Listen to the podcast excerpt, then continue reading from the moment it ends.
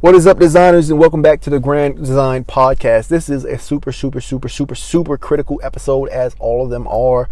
But this episode goes down a long and windy rabbit hole, embellishing what I talked about in the last podcast episode. You know, in a nutshell, um, this episode is all about how the internet marketers are wrong. Okay, uh, a lot of marketers and the tools they use and their approach to doing so, and their dogma in doing so, the things that they believe uh, their reasoning behind the things they do is what's holding a lot of the world and people in the world back from actually changing it.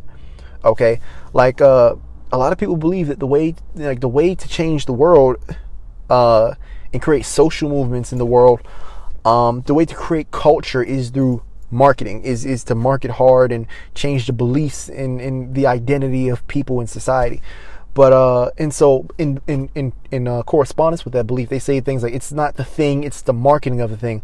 When in reality, like that's completely wrong. None of that, like none of that is true. That's propaganda that the marketers are using to bamboozle you into being a better marketer. When being a better marketer and learning a new market technical strategy is not actually what you need. Um, and you know, I was bamboozled too, and that's why I'm so passionate about this. Uh, this episode will in- unveil actually what it is that you need because marketing does not change the world. Teaching people things that are new ideologies and new paradigms does not change people. Uh, yeah, that's, pretty much what this episode is all about. And uh, so the headline for this episode, despite that being what the episode is primarily about, uh, the headline for that is that in these ideas you'll discover how an episode are kind of like attached. The headline is that I believe everybody's obligation, like being poor, it's it's it's it is not just and it like being poor is the destruction of your. You'll never live a happy life poor. And I believe everybody, the biggest thing that could change their life and have a most positive impact on their life is being wealthy and being rich in an immense way.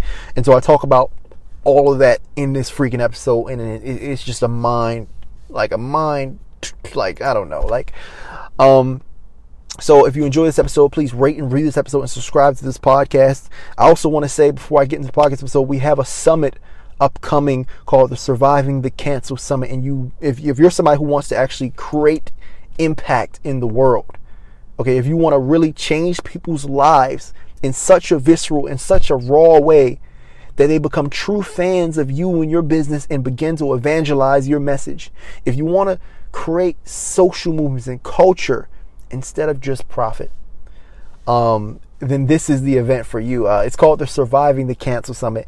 And, you know, I took 30 of the top influencers, podcasters, entrepreneurs, and I just asked them, you know, let's say out of nowhere, a couple freaking, they call them Marxists nowadays. I'm not, I'm not going to use any of the hype terms because I'm just playing around. I don't, I think they're like deadly serious or something like that. um, some like some crazy socialists or something like that just decided they didn't like the idea behind your business or they didn't like your personal life or your personal opinion which this just happened to somebody recently from where we from in Maryland. I don't know whether he was right or wrong because I don't really pay attention all that often to things like that to be completely honest.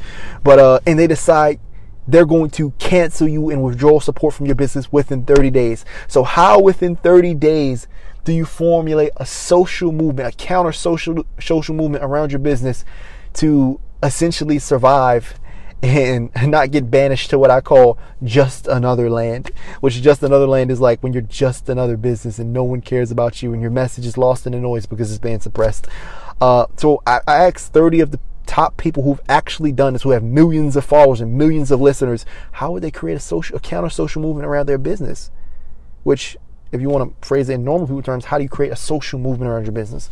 Um, yeah, uh, it is going to be a, completely insane summit. It's an entirely free virtual summit. It's all online. And if you want to go to that summit, you can go to www.survivingthecancel.com. That's www.survivingthecancel.com. Without further ado, I'm going to actually start the podcast episode. Peace out. How do people like us, the visionaries, the creatives, real people with real ideas, people who don't have mass budgets, platforms, or teams, and people who live in this noisy world dominated by internet gurus, influencers, and big brands, the people attempting to make a dream on our own dollar, how do we get our ideas to pierce through all the noise in not only a massive, but a massively profitable way? That is the question, and this podcast will give you the answer. My name is Dallas, and this is Grand Design, the podcast about taking the ideas in your head, pushing them out into the world, and the form of mass movements.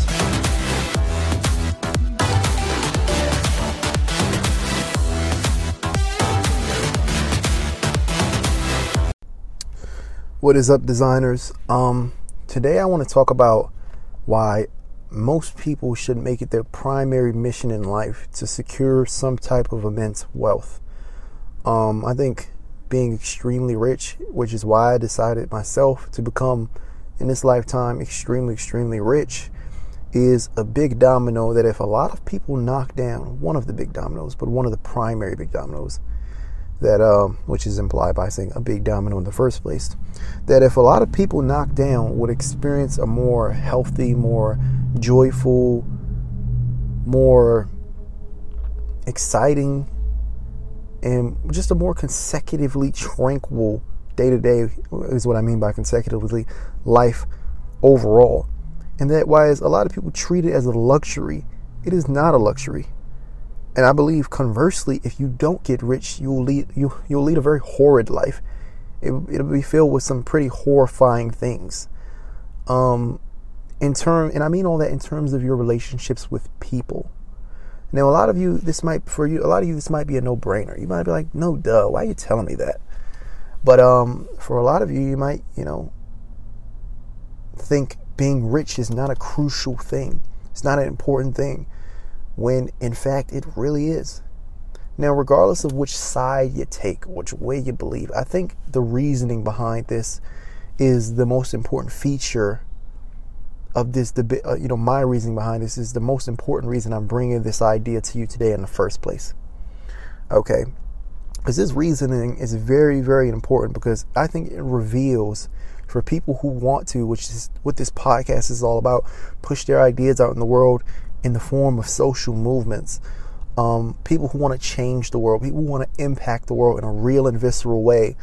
Um, I think this will reveal that why using the identity of the internet marketer, while using the tool of marketing, while trying to change people's ideas, while trying to change people's ideas and beliefs in order to change their life and to change their habits, um, this kind of story and, and this reasoning that I'm going to explain to you really helps reveal why that is the like you're mistaken if you're doing that. Like that is the incorrect path and the incorrect pro- approach to solving uh, to impacting the world in the way you want to, and why largely using marketing in, in in things like that and trying to teach people, trying to coach people, trying to tell people the right way is is completely ineffective.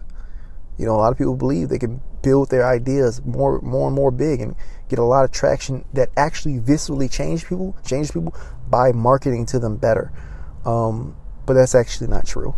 And it's a reason why I feel like a lot of people's ideas get lost in the noise of the internet and why they never gain traction, why they never gain social momentum.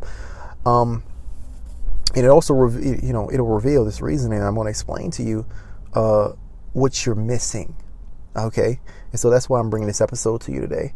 Um, to start laying the foundation of that reason, I want to really bring you back to when I was like younger in my teenage years, like 12 to 20 or something like that.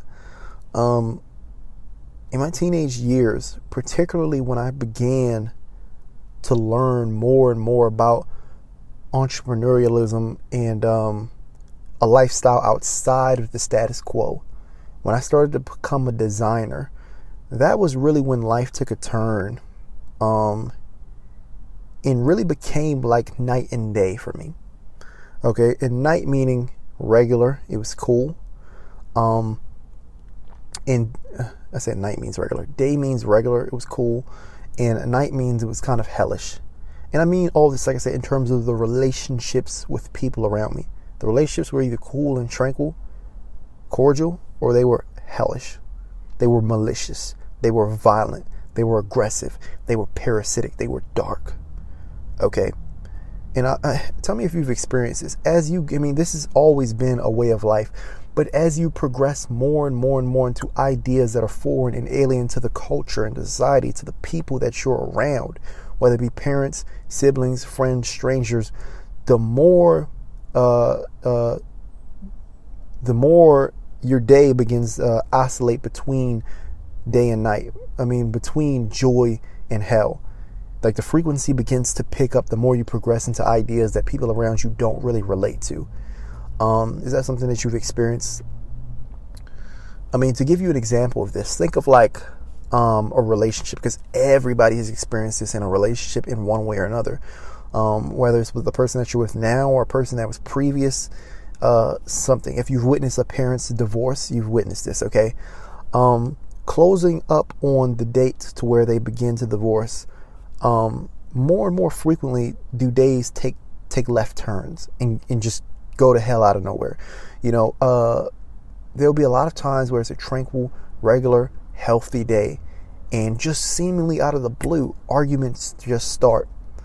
Um, and it begins to happen a lot. It begins to become part of regular routines until the point where the person that you're dealing with in a relationship, maybe you did something wrong, maybe you did a, you made a mistake, um, and just suddenly, the person that you're dealing with, because you've committed an error, because you made a mistake or something like that, have you ever experienced this? They just go cold.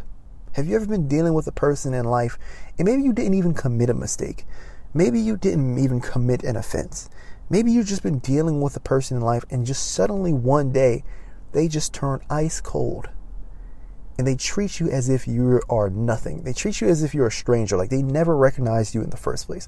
They treat you like dirt. They treat you like they don't like everything that you've done for them in your life has just suddenly been erased, and only the negative things that you've ever done is what continues to exist.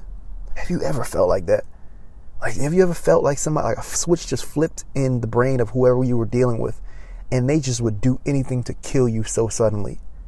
They would do anything to absolutely destroy you. They say all the worst things. They do everything in their possible, but you know, in, in their, in their um, they they use every trick or tip, you know, every every strategy in their repertoire to just hurt you. Is that something that you've experienced? if you can relate to that experience, uh, that's what I'm talking about. Um, for me, entering in my teenage years and entering a new identity that people didn't understand was very similar to heading towards a divorce or heading towards a breakup when something just stops feeling right. And that's, like I said, with all relationships across the board, not just parents, not just siblings or strangers or things like that. It was just with everybody. My life had began to go that way. Okay, and more and more frequently, arguments would happen every single day. What I wanted more than anything at that point in time was to, first off, for myself, live the life that I always dreamed. I wanted to get away from that stupid nine to five or whatever I was working and, and just to live a real life. And so I actually eventually end up dropping out of school and quitting my job, which is when things just extremely blew up. Um, I wanted to get away from that life, and I wanted to have enough money, and you know, to afford travel and you know the amenities of life that I always dreamed: fancy cars, a nice house, separation from my family, to live on my own and be an individual and be happy with my girlfriend.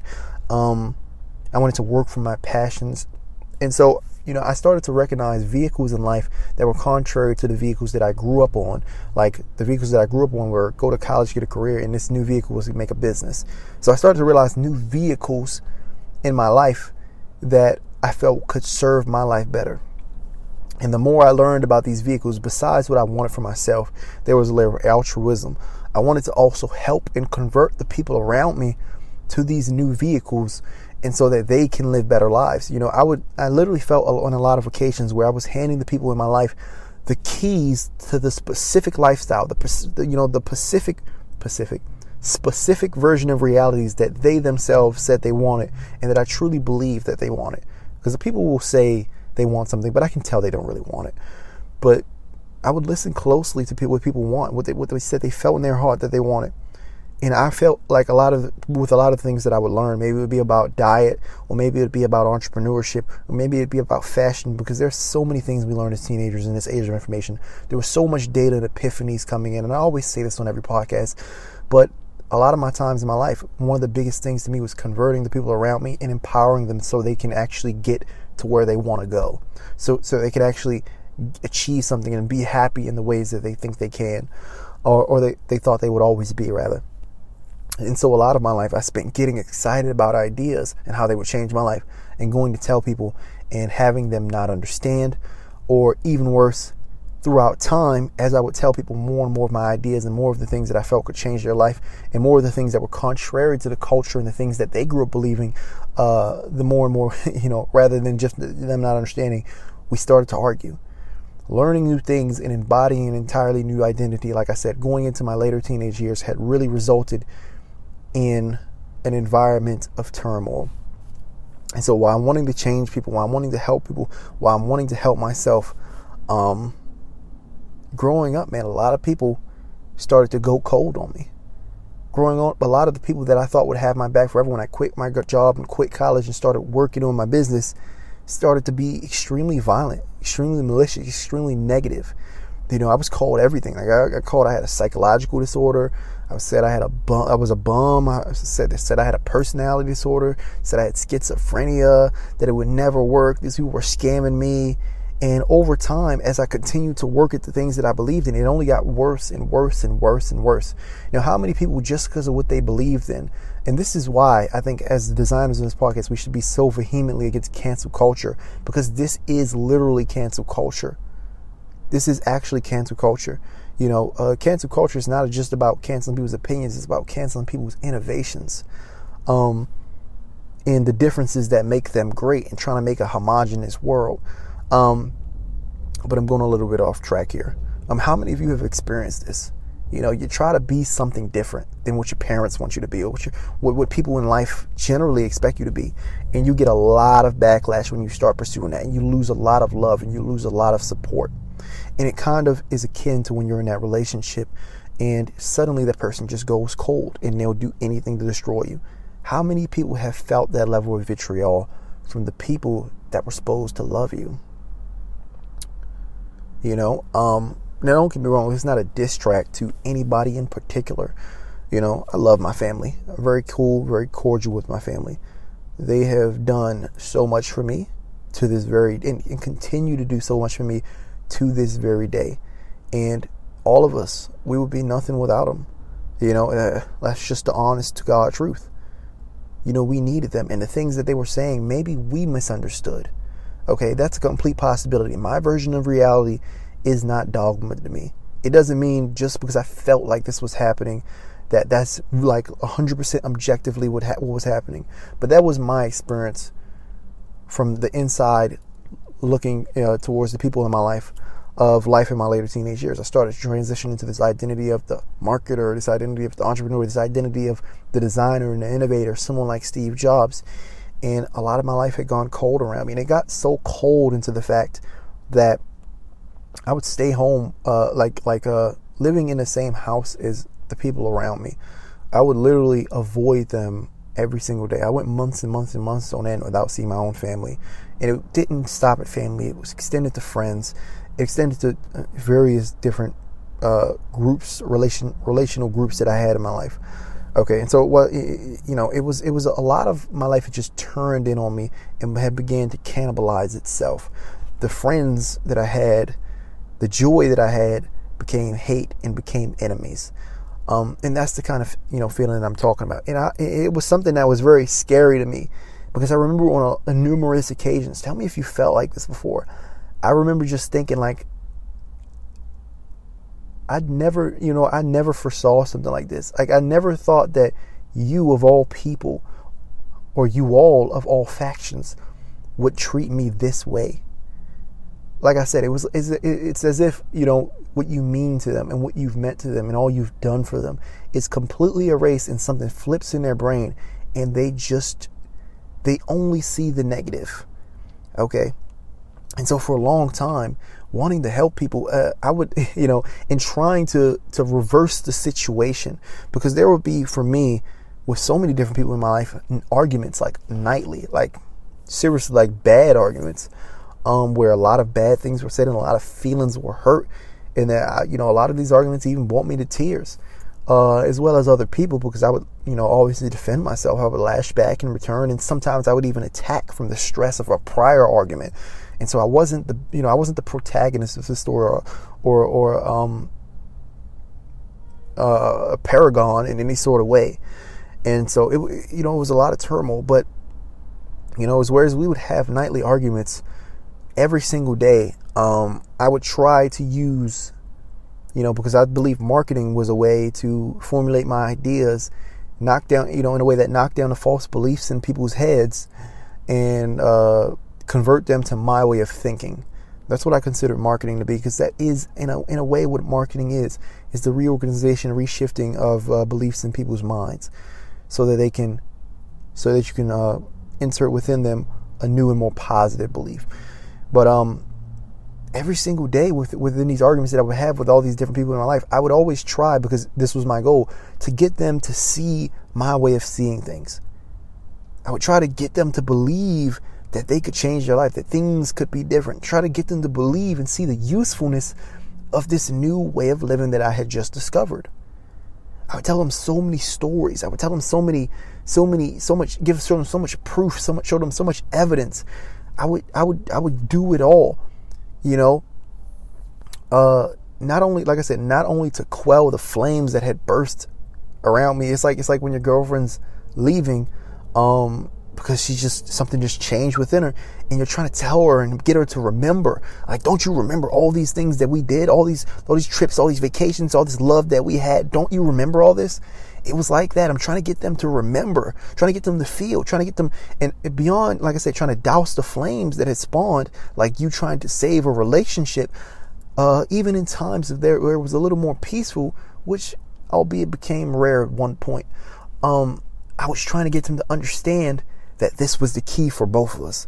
And so a lot of there was a lot of missionary work going on in my life. You know how a missionary travels the world and tries to get people to understand a new religion, a new paradigm. Um, that was it for me. I was trying to get people who were because I grew up in a, in a, in a way where there was a lot of turmoil, um, and there was a lot of areas of non-turmoil, but there was a I mean turmoil in terms of finances. There was a lot of people around me, not even that I were uh, necessarily had a familiar relationship with, but even just strangers and people I would see on the streets. There were a lot of people in that area of the world um, that were struggling, struggling in their health, struggling in their finances, struggling in their confidence and their esteem and, and in their mindset. There was a lot of uh, parasitic schools of thought in, in all these domains and, many more that I just listed that was tearing apart the lives of the people that I had grown around in the culture that I had frequented. Maybe even some friends, like uh, the people I went to school with, became murderers. There are two murderers that lived on my block, that lived where I, like literally in the neighborhood that I lived in. Two of them became murderers, convicted behind bars. You know, like that's what I'm talking about. There were a lot of, you know, even even even like my own brothers in prison to 2030. There were a lot of ideas that we would mull on that we consider that would just destroy us and tear us apart. And I would spend so much try, time trying to dispel those ideas as well as to get back to on loving terms with the people that I did love. Okay. And it would just never work. Whenever I would enter that mode or, you know, uh, express that I wanted something different for my life, um, the world around me would just go up in flames.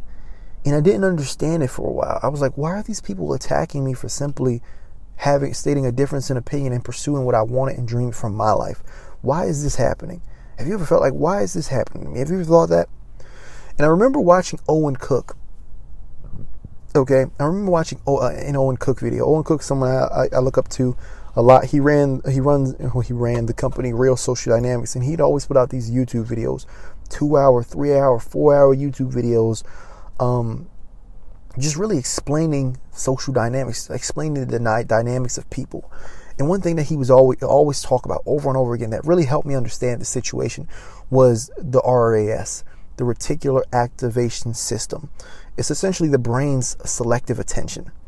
Okay, and he would express so many different times within his life where some of the same things happen, and just as I'm doing now, he'd explain because he's a, he goes out and he dates a lot. You know, he would explain a lot of times like the reticular activation system, the selective attention within people.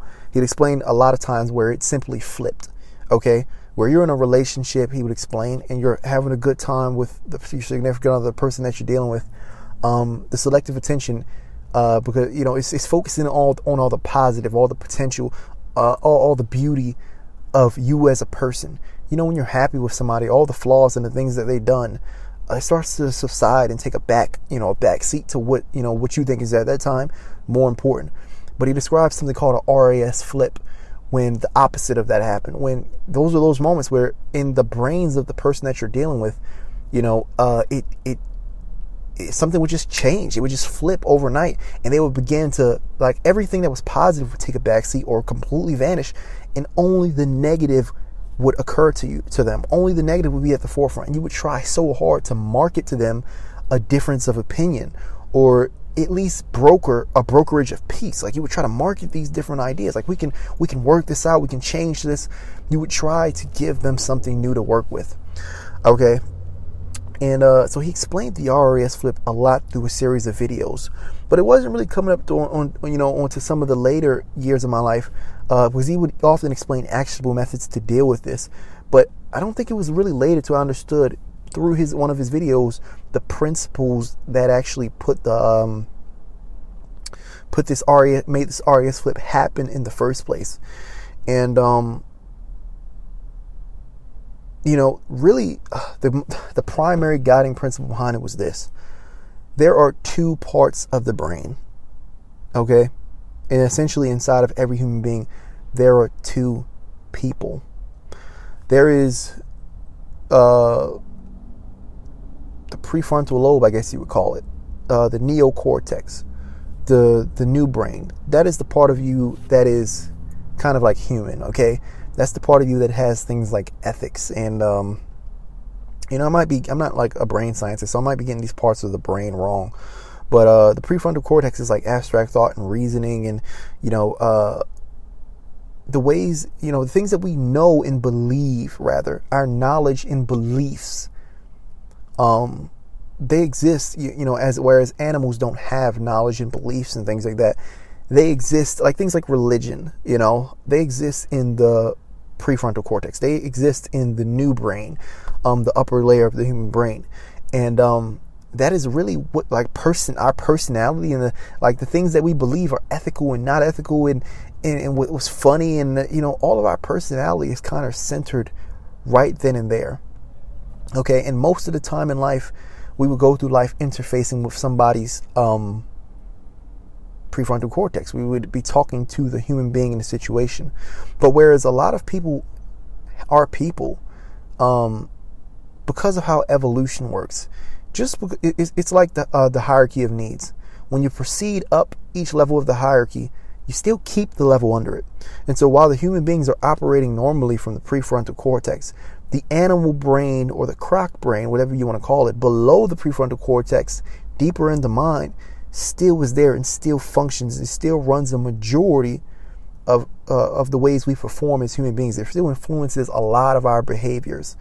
Um, and so, the, what, what Owen Cook uh, described in his videos was that, you know, while the prefrontal cortex is there and while it's functioning every single day, um, an RAS flip would occur because the animal brain was triggered and began running the show. Something that happened on the forefront of reality, you know, um, uh, um, it alerted the person that you or whatever you represent was negative for their survival. Okay.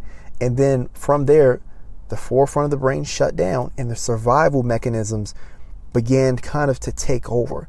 And when rationale, what they know and believe to be true, went out the window, they were operating from uh, you know some of the lower and more negative emotions. They were operating from a place of let's say fear.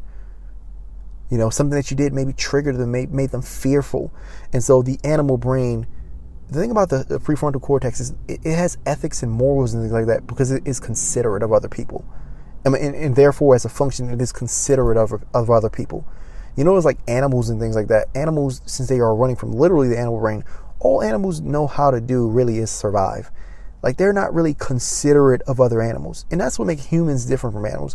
Animals, they can't like build like a road, let's say, because they don't care about other like you know what I'm saying. Human beings build entire networks and entire cities because they can look and they can do, you know, one thing that other animals can't really do. They can empathize. They can see and determine how other people are feeling. But that function kind of collapses when the animal brain takes over. That's why animals, like I said, they don't have roads that other animals can use, even if they don't. They don't do gestures that are, you know, that are meaningful outside of what their DNA dictates. Okay? And so when the animal brain takes over, empathy is kind of relinquished. Empathy is kind of crushed. In this person's brain, something in them triggered, and they are concerned about their survival.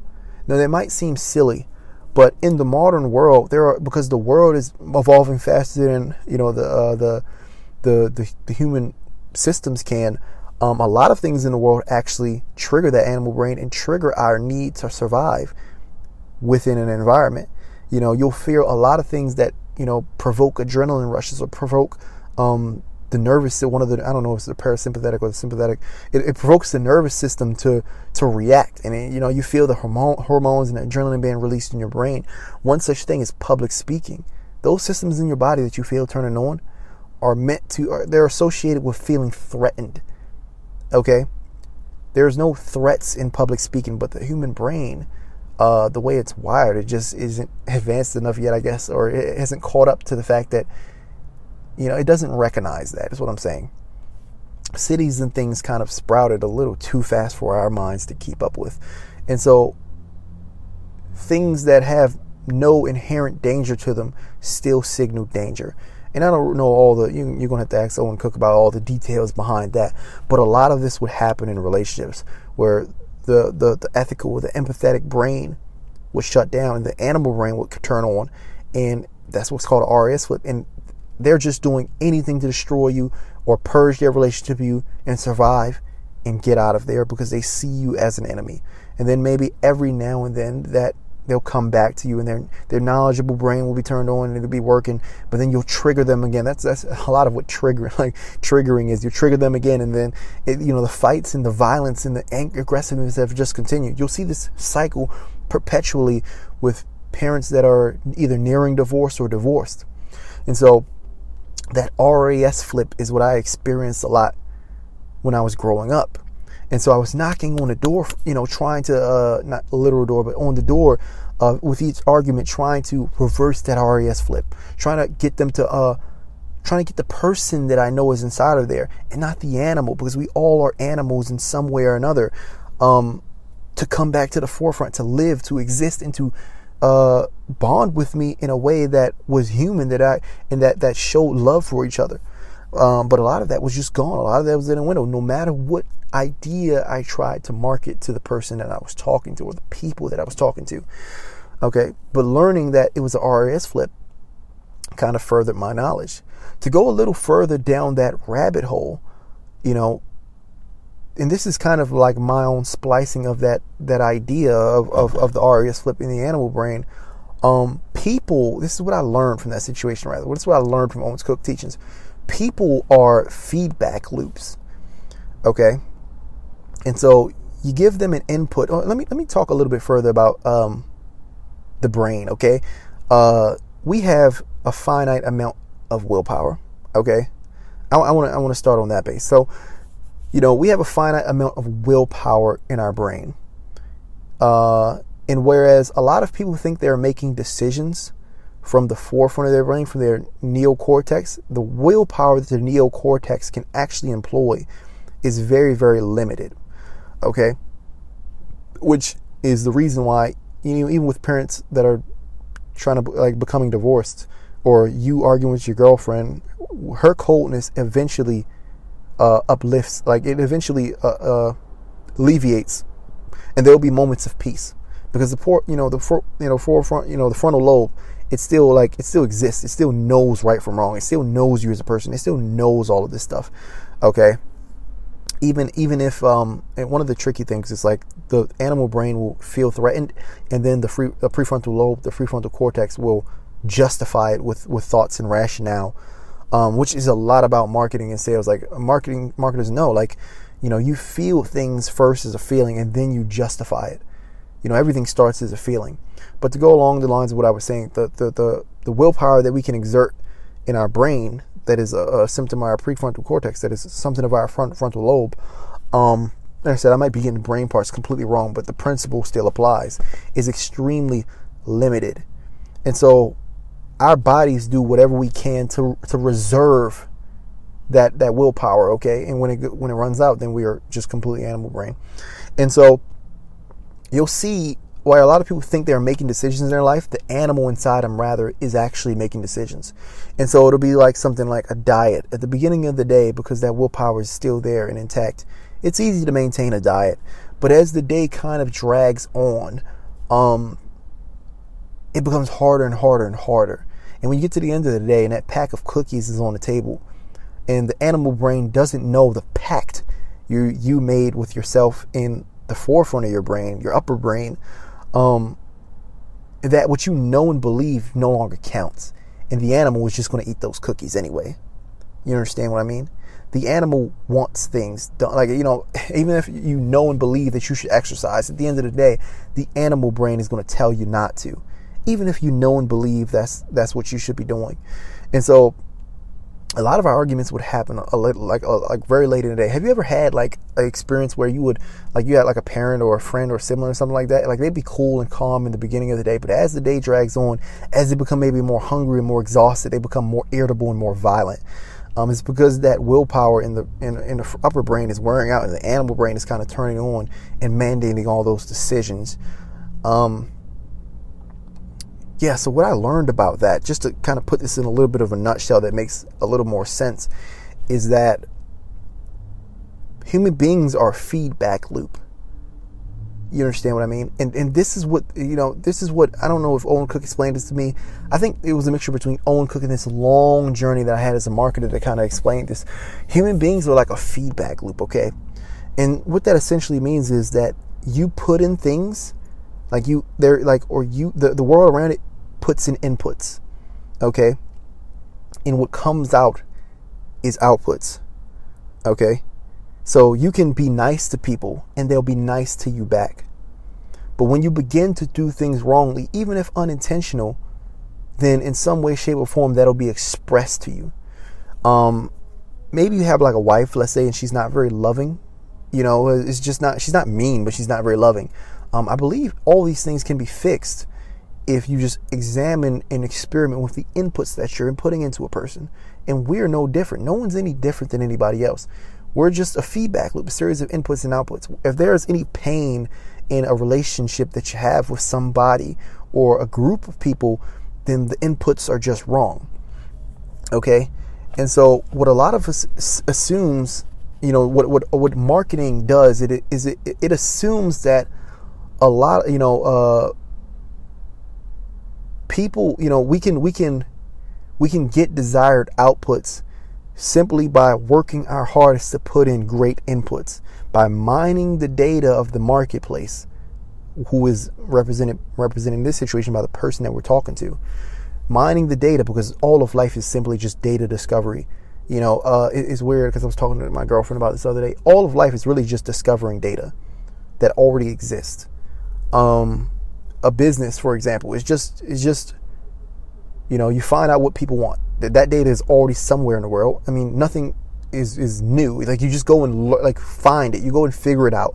Okay, uh, learning how to start a business is like going and find out from the people who already start businesses like what is the data and how do we put it together. Okay, and so a lot of marketers assume that you like uh, um, you putting data into a person and you're getting positive returns. And so when I got to the phase in my life where in the later teenage years, when I was getting all the to all these different arguments, um, I was trying my best to put in a lot of different data and experiment with the outcomes, experiment with the outputs. But a lot of what I was experiencing, despite you know my best data mining and discovery of what this person needed and what this person wanted, was a lot of the same jaded, nasty outputs. Okay, and uh, so no matter you know, how I worked that feedback loop and tried to get the best output for myself and everybody involved, um, I would just always get the same negativity. I would always get the same coldness and brutality in return over and over and over again. And that's something that really confuses me to this to this day because like even as marketers even as people who run big businesses um you know, a lot of people will try to change the world by working that feedback loop that they have with their customer base or with their client base. Um, let's say you're um, a, a weightlifting coach or something like that. You're a gym owner or something like that. A lot of gym owners will try to like uh, they'll they'll you know or let's say yeah yeah something like that. They'll try to go approach their client base and change their lives and therefore create a social movement by changing a bunch of people's lives viscerally to the point where they become evangelists for what you do in your message and therefore change the world and change culture by marketing to these people a new ideology, for example.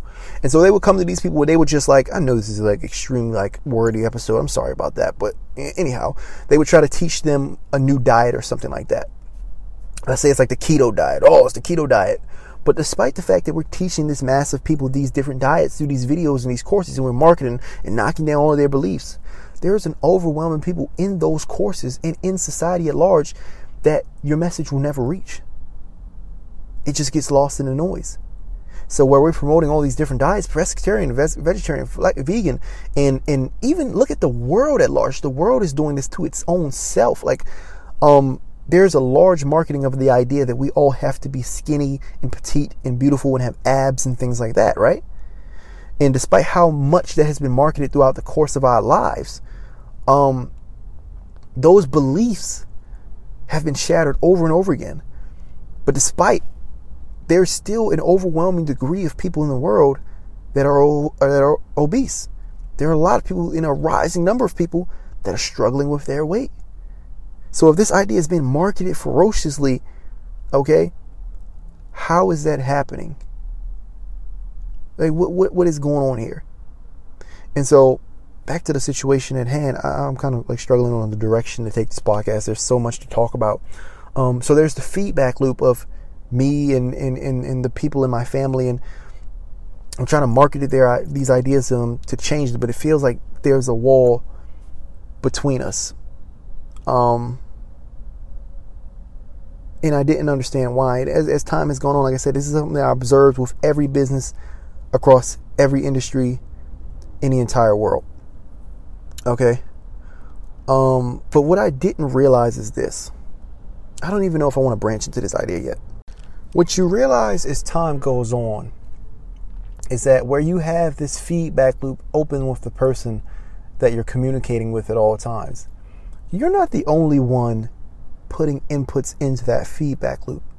A lot of the feedback that we get from society at large is tainted by other, you know, other inputs that are going on around them. And so, you know, whereas you threaten someone's right, which, which, Whereas, whereas, um, a lot of people, you might be getting negative input back. Um, a lot of it might come from the ways people are living. And Owen Cook talked a lot about this. Like, uh, people around around you, you know, they just they go they go to work and then they eat bad and they get they drive all the way home and you know a lot of people like they don't have even enough happiness, enough willpower, enough for you know upper brain function at the end of the day to even maintain like their own happiness. And so they're just irritated and mad because they live unfulfilling and unstifling life. And then they watch the news and then the news are telling them an entirely new set of things. Um and so as i grew up and you know put into put myself into the role of marketer and tried to change the world through marketing to the world new ideologies and new ways of living i quickly realized like i was in competition with a lot of different sources uh, of ideas, a lot of different messages that were targeting some of the same people. And this is where a lot of us get messed up. A lot of us, we get into wars and our no like we it, creates a lot of noise. Like they call it like the like the loudest wins is what they say. The loudest, the biggest message wins. And so we get into this habit of like trying to mess, like trying to like like uh uh uh what is what is the word? Uh, market our ideas harder and brand them harder and bigger and better and run the biggest campaigns that the world has ever seen over and over and over again to try like try to really change people.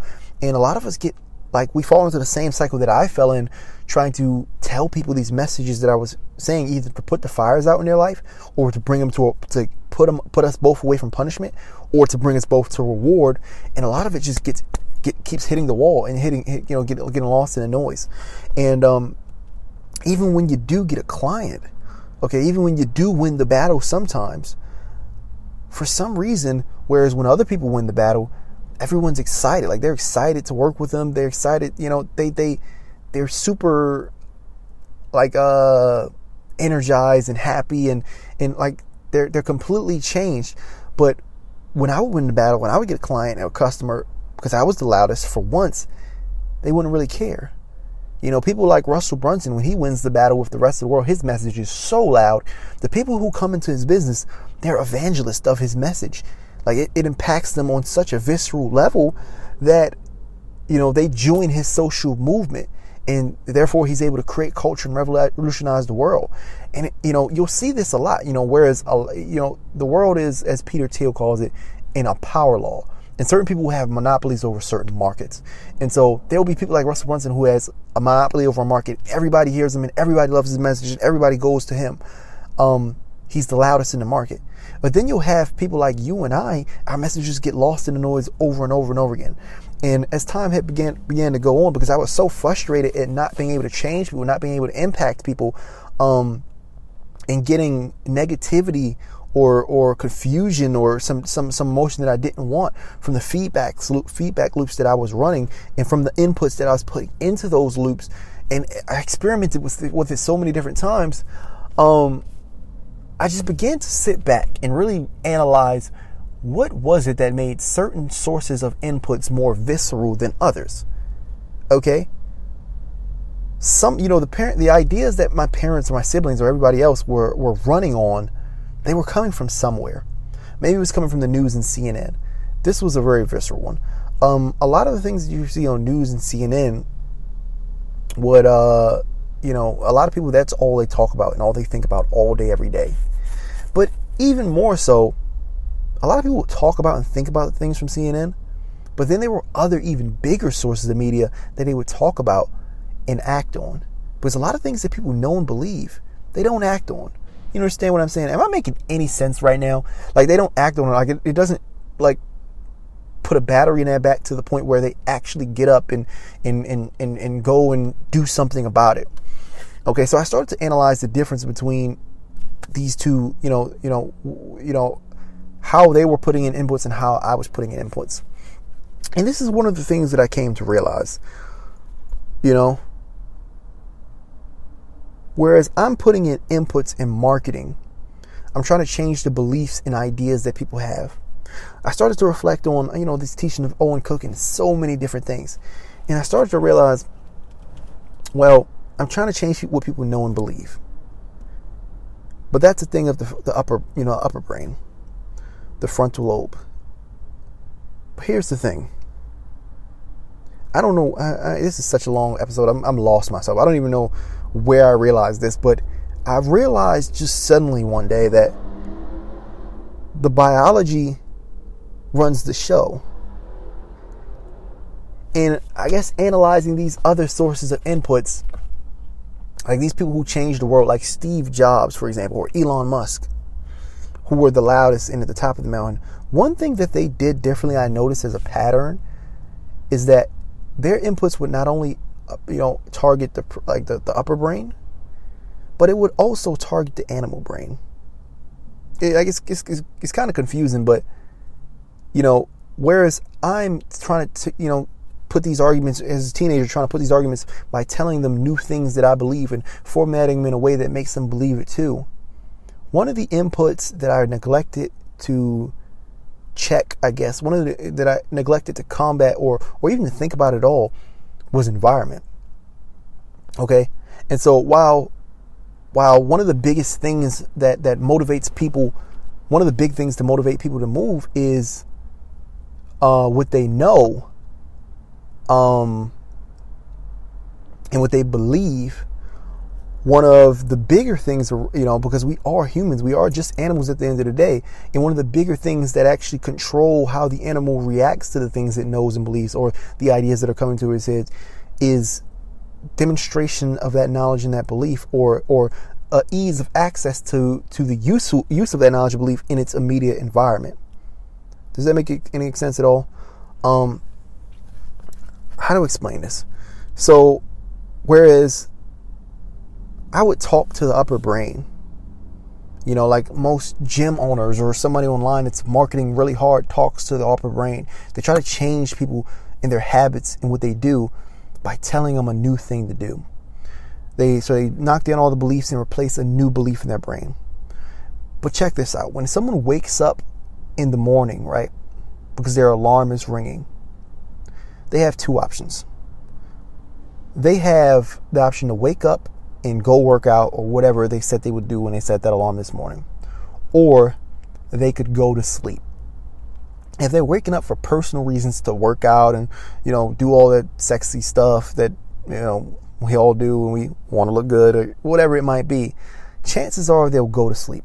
Despite the fact that they know and believe they're getting overweight and, and, and they're they're they're um you know, they, they might, they, they shouldn't do it basically.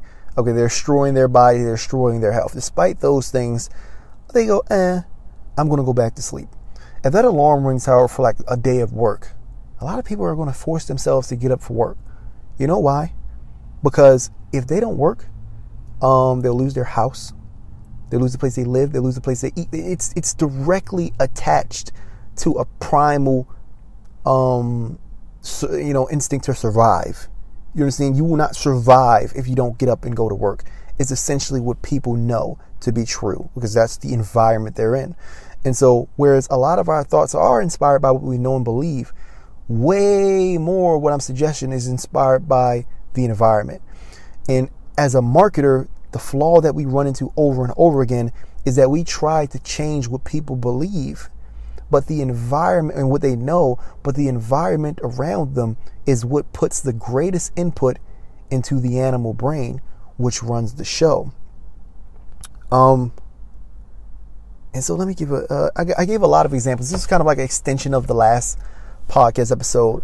Um, what I'm saying essentially is that the, the, the, the where, whereas we know and believe things, that will always be overridden and will always be directed most by primal instincts the brain and the animal brain particularly the, despite what the upper brain knows the animal brain particularly always defaults to the path of least resistance.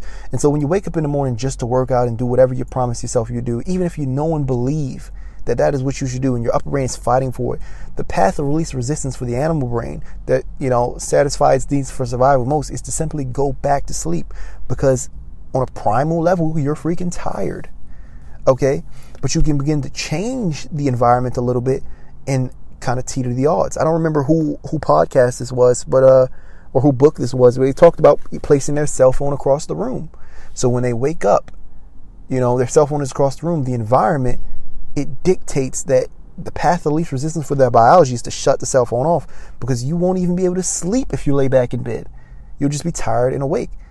You know, the, the easiest path of resistance for the biology is to go and shut the phone up and then maybe it can sleep. But then you have enough time to actually, you know, use your upper brain and, you know, use what you know and believe to override the situation. Okay. Um, I gave a lot of examples in this in the last podcast, but I'm not going to assume you've seen that, so I'm going to go a little bit more into them. And so, whereas we try to market and try to change people's beliefs on at the forefront of their mind, what they know, what they believe in, what they what we believe that they feel, um, where marketers fall short is that the environment is one of the biggest things being entered into that feedback loop. Um, you know, in, dictating how people people move. And so I'm in these arguments with my parents, and I'm trying to tell them a different way to live.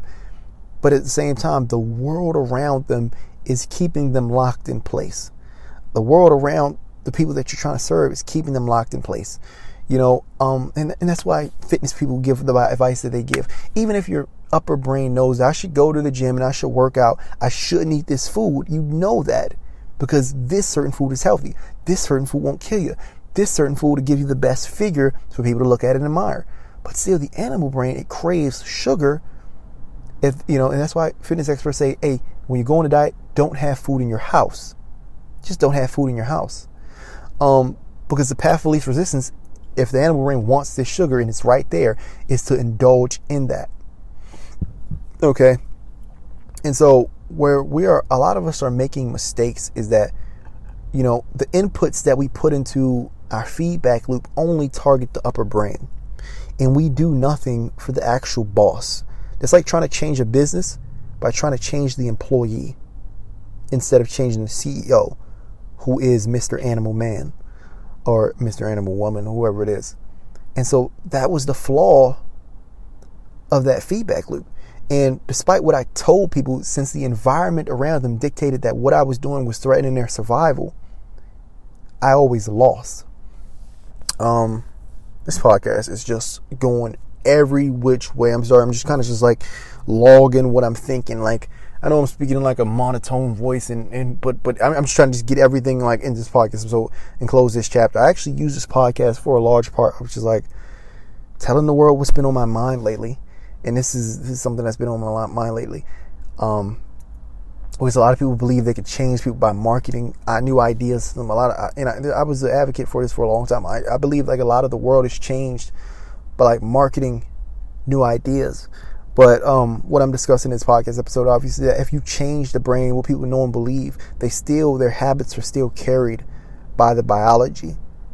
Okay, and so what I'm suggesting is this: whereas companies that coach people or train people and, and knock down false belief and fix the mindset of people, as well as teach them tactics and strategies, uh, you'll never create as much impact as a uh, as a business that actually puts within that. Feed- Sorry, uh, my girlfriend called. And so you put inputs in that feedback loop that actually target the environment. Okay, and that's when you begin to have because you cha- you you dominate and monopolize what people you know the beliefs that people are uh, engaging in, and then you dominate the environment that uh that those beliefs have to actually grow in and uh so you target the upper brain and the primal brain and what that results in is total domination of the outputs of that feedback loop not only do you give people something to know and believe but you give the animal brain an incentive to actually default to partaking in you know what that set of beliefs um, corresponding habits would be.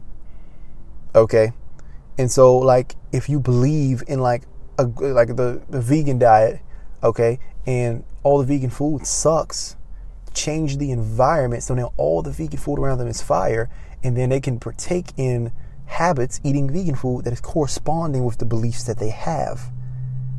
You understand what I mean? So essentially, what I'm saying is that while companies target what people believe and try to change the world therefore and try to create social movement therefore, the people who are usually at the top of the mountain, what they have that others don't is that they can like they, they change people's habits because they change the way not only do they think but the way the biology defaults because they've changed the environment through introducing new technology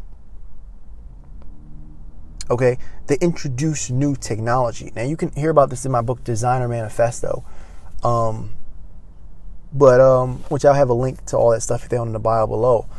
But um,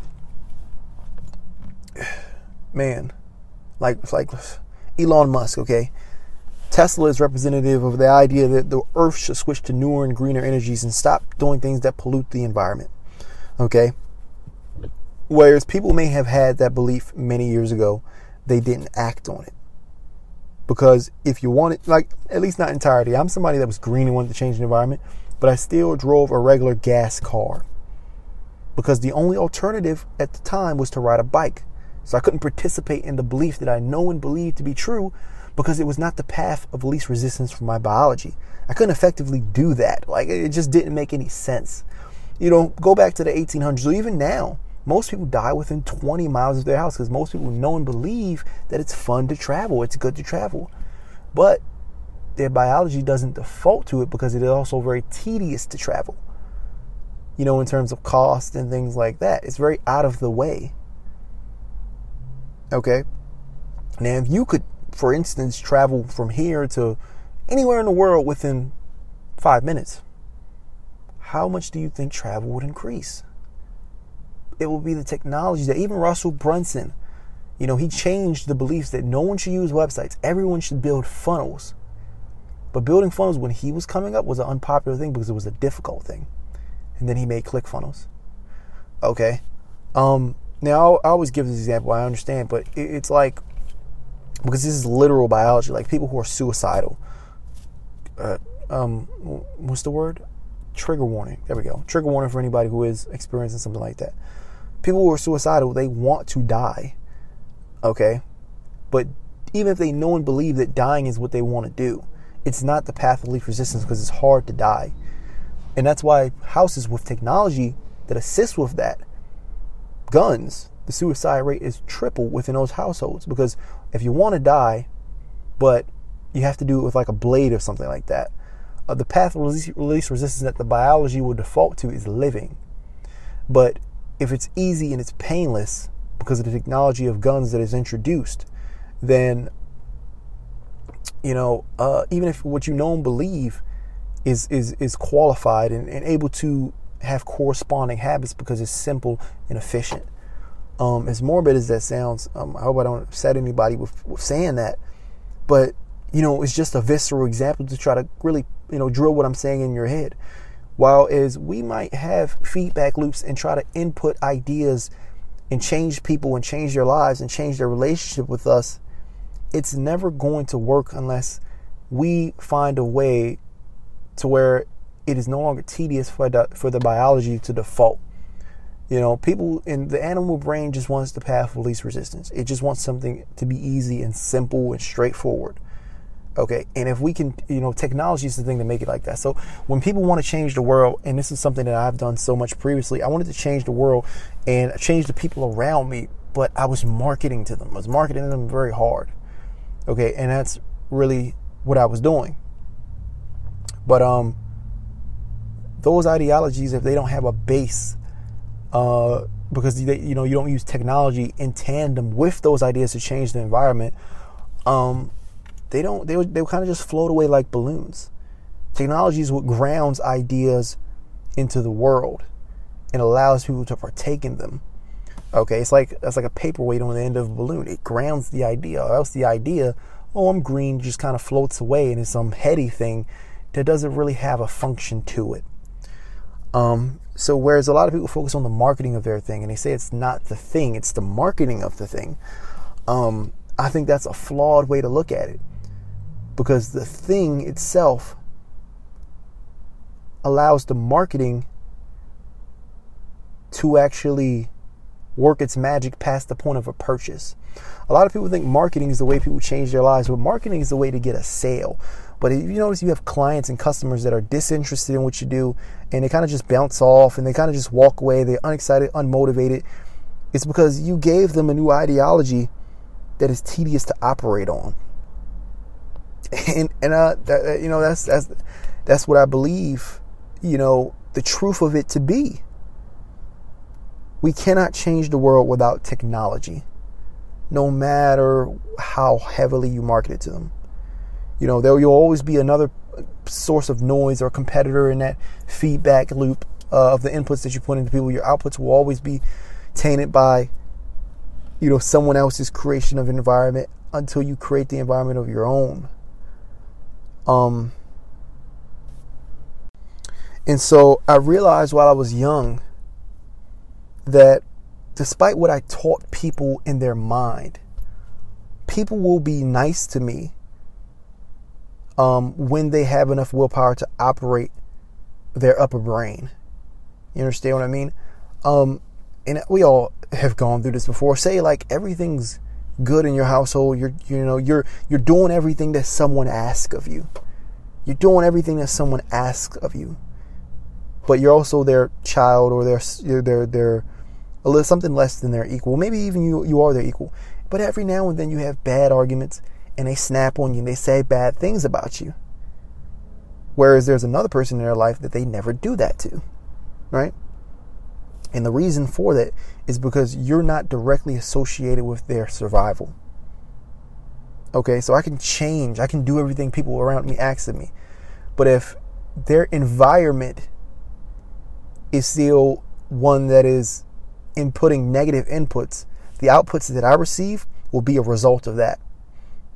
And so the reason why I think everyone should be rich is because richness allows you to change the environment. not only are you directly because you have money and you can pay them out, pay them to live and things like that, or not only are you directly associated with survival in their mind, uh, particularly if they stop working or something like that. Uh, now, this is, I'm not saying use this in any sort of manipulative light. If you're manipulative, you're slimy, you're just not going to have a good time in general. I really do believe that because you're putting slimy inputs. People can detect things like that. But I'm saying if if people feel like they can rely on you or that they do rely on you, um, even if they're completely independent, like they don't need you, but you make their life better in in a, in, in a way that's that, that's kind of like it's a visceral way, in a super impactful way. Uh, and you also control the environment. You can control where they live, uh, all these different things. Um, suddenly, those moments where you're just sitting around the house, you're just chilling around the house, and like let's say a parent would snap on you or something like that. Um, suddenly, that changes. You understand? Because even you know the problem with that those situations that I would I, you know I would routinely be treated badly by people around me for things that I didn't do. Okay, because the for, you know they love me in their for the forefront of their mind, but when when when they're exhausted or they're hungry or they're tired, and the animal brain turns on, the animal brain doesn't know me from a pile of rocks, and that is just the truth. And those are the moments where you argue with people, or they'll treat you poorly, or they yell at you, or they snap at you, or be bully, be a bully to you, or something like that. Um, maybe even a friend comes around you know what I'm saying? You're suddenly knocked down the total pole in terms of social status. And that person is now the coolest person in the room. You've experienced things like this. People will treat you poorly because of that. But, you know, when when when when you're rich, and this is what I believe, you know, those moments are they don't disappear. Obviously, we're still people, but they're minimum minimum they're minimized. Why I keep saying that? They're minimized because even when the the, the, the knowledgeable brain that knows companionship turns off, the animal brain still recognizes your value. And that what I that's what I believe is the source to a great life.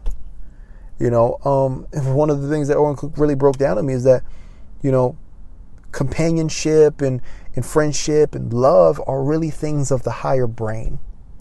And the DNA doesn't really care jack swat about that. The DNA just wants to live, just wants to survive, just wants to reproduce and make it to the next day. So when the DNA takes over people, that's when you experience those low moments.